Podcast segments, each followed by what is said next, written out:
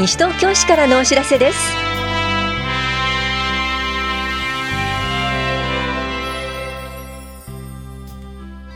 今日は後期高齢者医療保険料の軽減制度の変更。子ども子育て審議会委員募集などについてお知らせします。インタビュールームお話は西東京市健康課の西尾博恵さん。テーマは暑い夏がやってきます。ちょっとの工夫で快適生活です。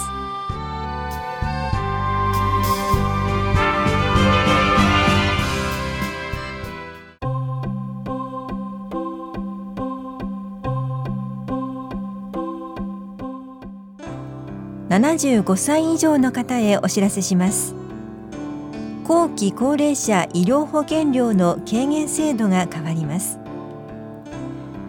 後期高齢者医療制度では法律に基づき所得が一定基準以下の方に対し保険料を軽減しています。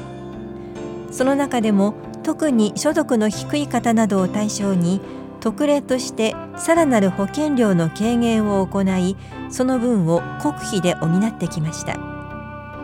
しかし今後医療費の増大が見込まれる中健康保険制度を維持していくために保険料の軽減特例の一部が見直されることとなりました。変更内容については6月15日号の広報西東京2面などをご覧ください。また詳細は7月にお送りする保険料額決定通知書に同封予定です。制度についての問い合わせは広域連合お問い合わせセンターまでお問い合わせください。棚視聴者保険年金課からのお知らせでした。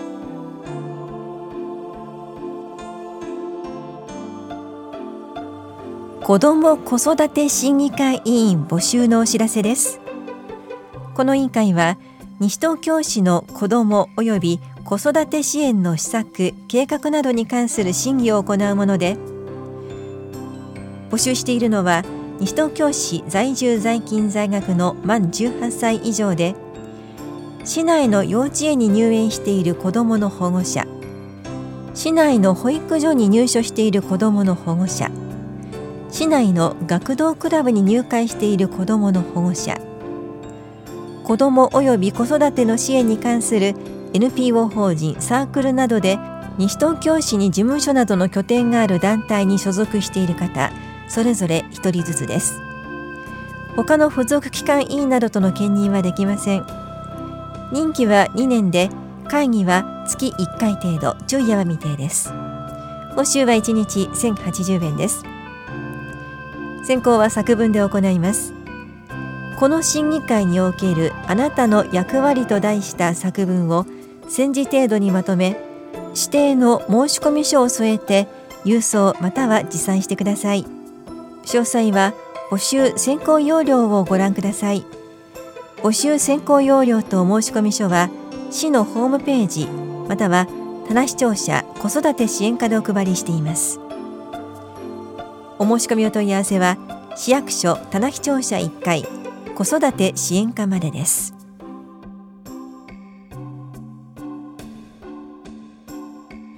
納税課からのお知らせです。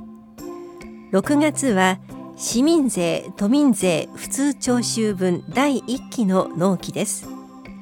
このオフはお近くの金融機関コンビニエンスストアなどの窓口やインターネットなどで手続きをするペイジー納付クレジット納付がご利用いただけます。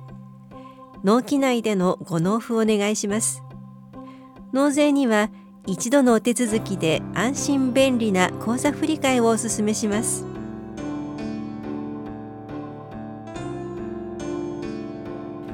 小学校教科用図書の見本本展示のお知らせです。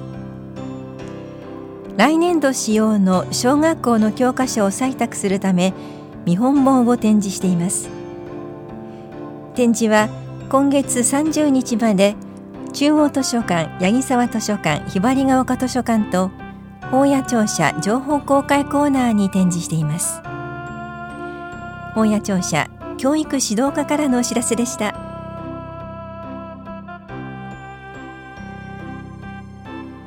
フレイルサポーター募集のお知らせです。毎日を元気に過ごすために今注目のキーワードフレイル予防を市民に広めるフレイルサポーターになって地域デビューをしませんか？3日間の養成研修を終了後実際に市内外で活動していただきます。地域のために何かできることを探している方など興味のある方は日程などをご確認の上ぜひお申し込みください。研修は8月6日が午後2時から4時まで。8月22日と23日は午後1時から5時まで。いずれも防災センターで行われます。全日程参加必須です。募集しているのは西東京市在住のおおむね65歳以下で3日間の研修と月2、3回程度の活動に参加できる方です。参加ご希望の方は電話でお申し込みください。定員は10人程度で申し込み順となります。お申し込みの問い合わせは高齢者支援課までです。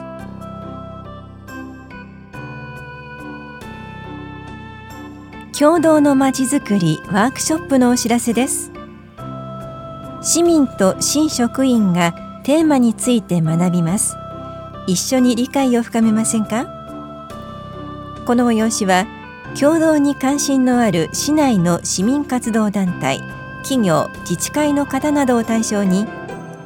7月4日木曜日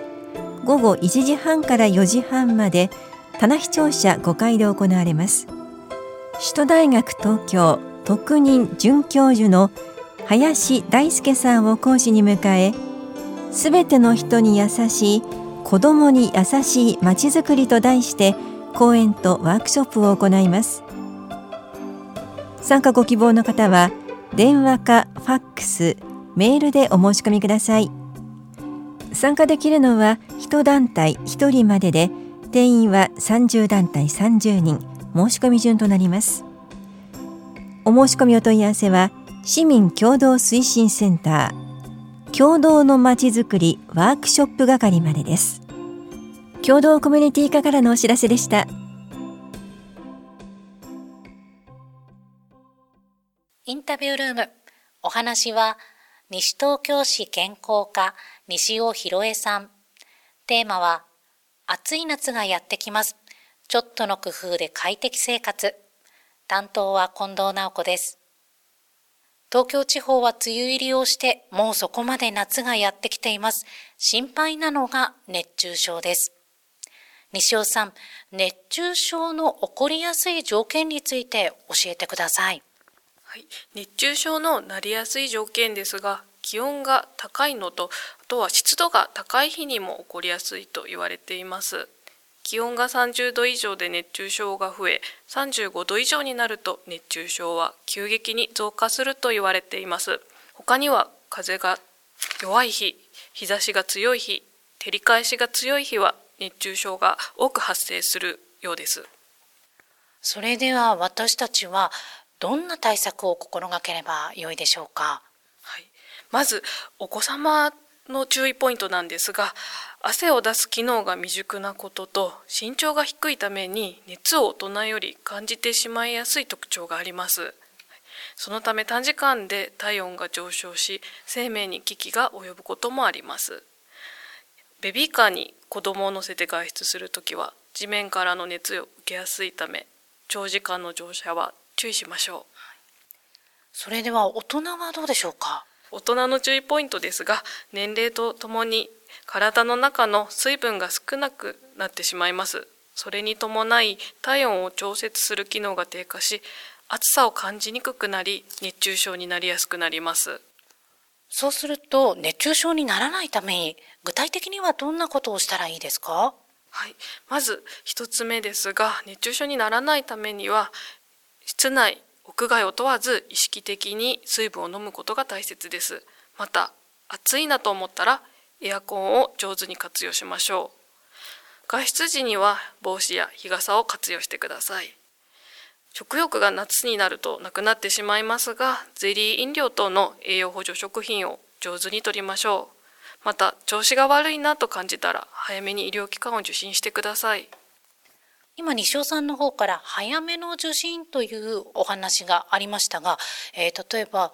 どういう状況だったら病院に行くどういう状況だったら救急車を呼ぶあると思うんですがこの目安ってありますか？はい、えっと、救急車を呼ぶ目安なんですがまず熱中症を疑った場合涼しいところに移動させて体を冷やすことが大切となってきます。この行動をしても意識が朦朧として動けない。水分を取れない場合はどんな状況でも救急車を早めに呼んでいただくことが大切です。救急車を呼んだ方がいいかなと迷われることが多いかと思うんですが迷った際の相談として東京消防庁が開設しているシャープ7119という電話相談があります救急車を呼んだ方がいいのかな病院に行った方がいいのかなといった迷った際に24時間年中無休で医師や看護師救急隊経験者の方が相談に当たってくれるので熱中症以外の病気でも覚えておくと役立つ番号になります。シャープ7119こちらをぜひ覚えてください。それでは西尾さん最後にラジオをお聞きの皆さんへ一言お願いいたします。はい、えっ、ー、と喉が渇いたから水分を取るのではなく暑いなと感じる前から定期的に水分を飲むクーラーを使うなど早め早めの対処して熱中症を予防していきましょう。梅雨になりまだ寒い日もあります。熱中症はまだまだ先のことかなと思いがちなんですが今の時期は体が暑さに慣れていないため熱中症になりやすい時期です。自分はまだまだ大丈夫。熱中症にならないと思わず早めの対処をして熱中症を予防していきましょう。ありがとうございます。インタビュールーム。テーマは暑い夏がやってきます。ちょっとの工夫で快適生活。お話は西東京市健康課西尾博恵さんでした。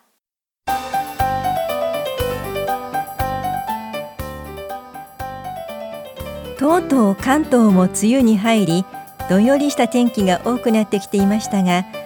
その一方で市内各所では紫陽花が色鮮やかに咲き始めているようです西東京市内であれば公園やお寺でもよく見かけますが意外と道路脇のちょっとした空き地や駅前の生垣のような場所でもひっそりと咲いていたりします。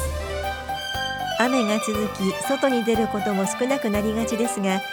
この時期ならではの雨に映えるアジサイを探しにお散歩に出かけてみてはいかがでしょうか。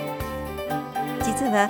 市のホームページの背景に使われている写真も季節ごとに移り変わっていきます。ぜひチェックしてみてください。花視聴者秘書広報課からのお知らせでした。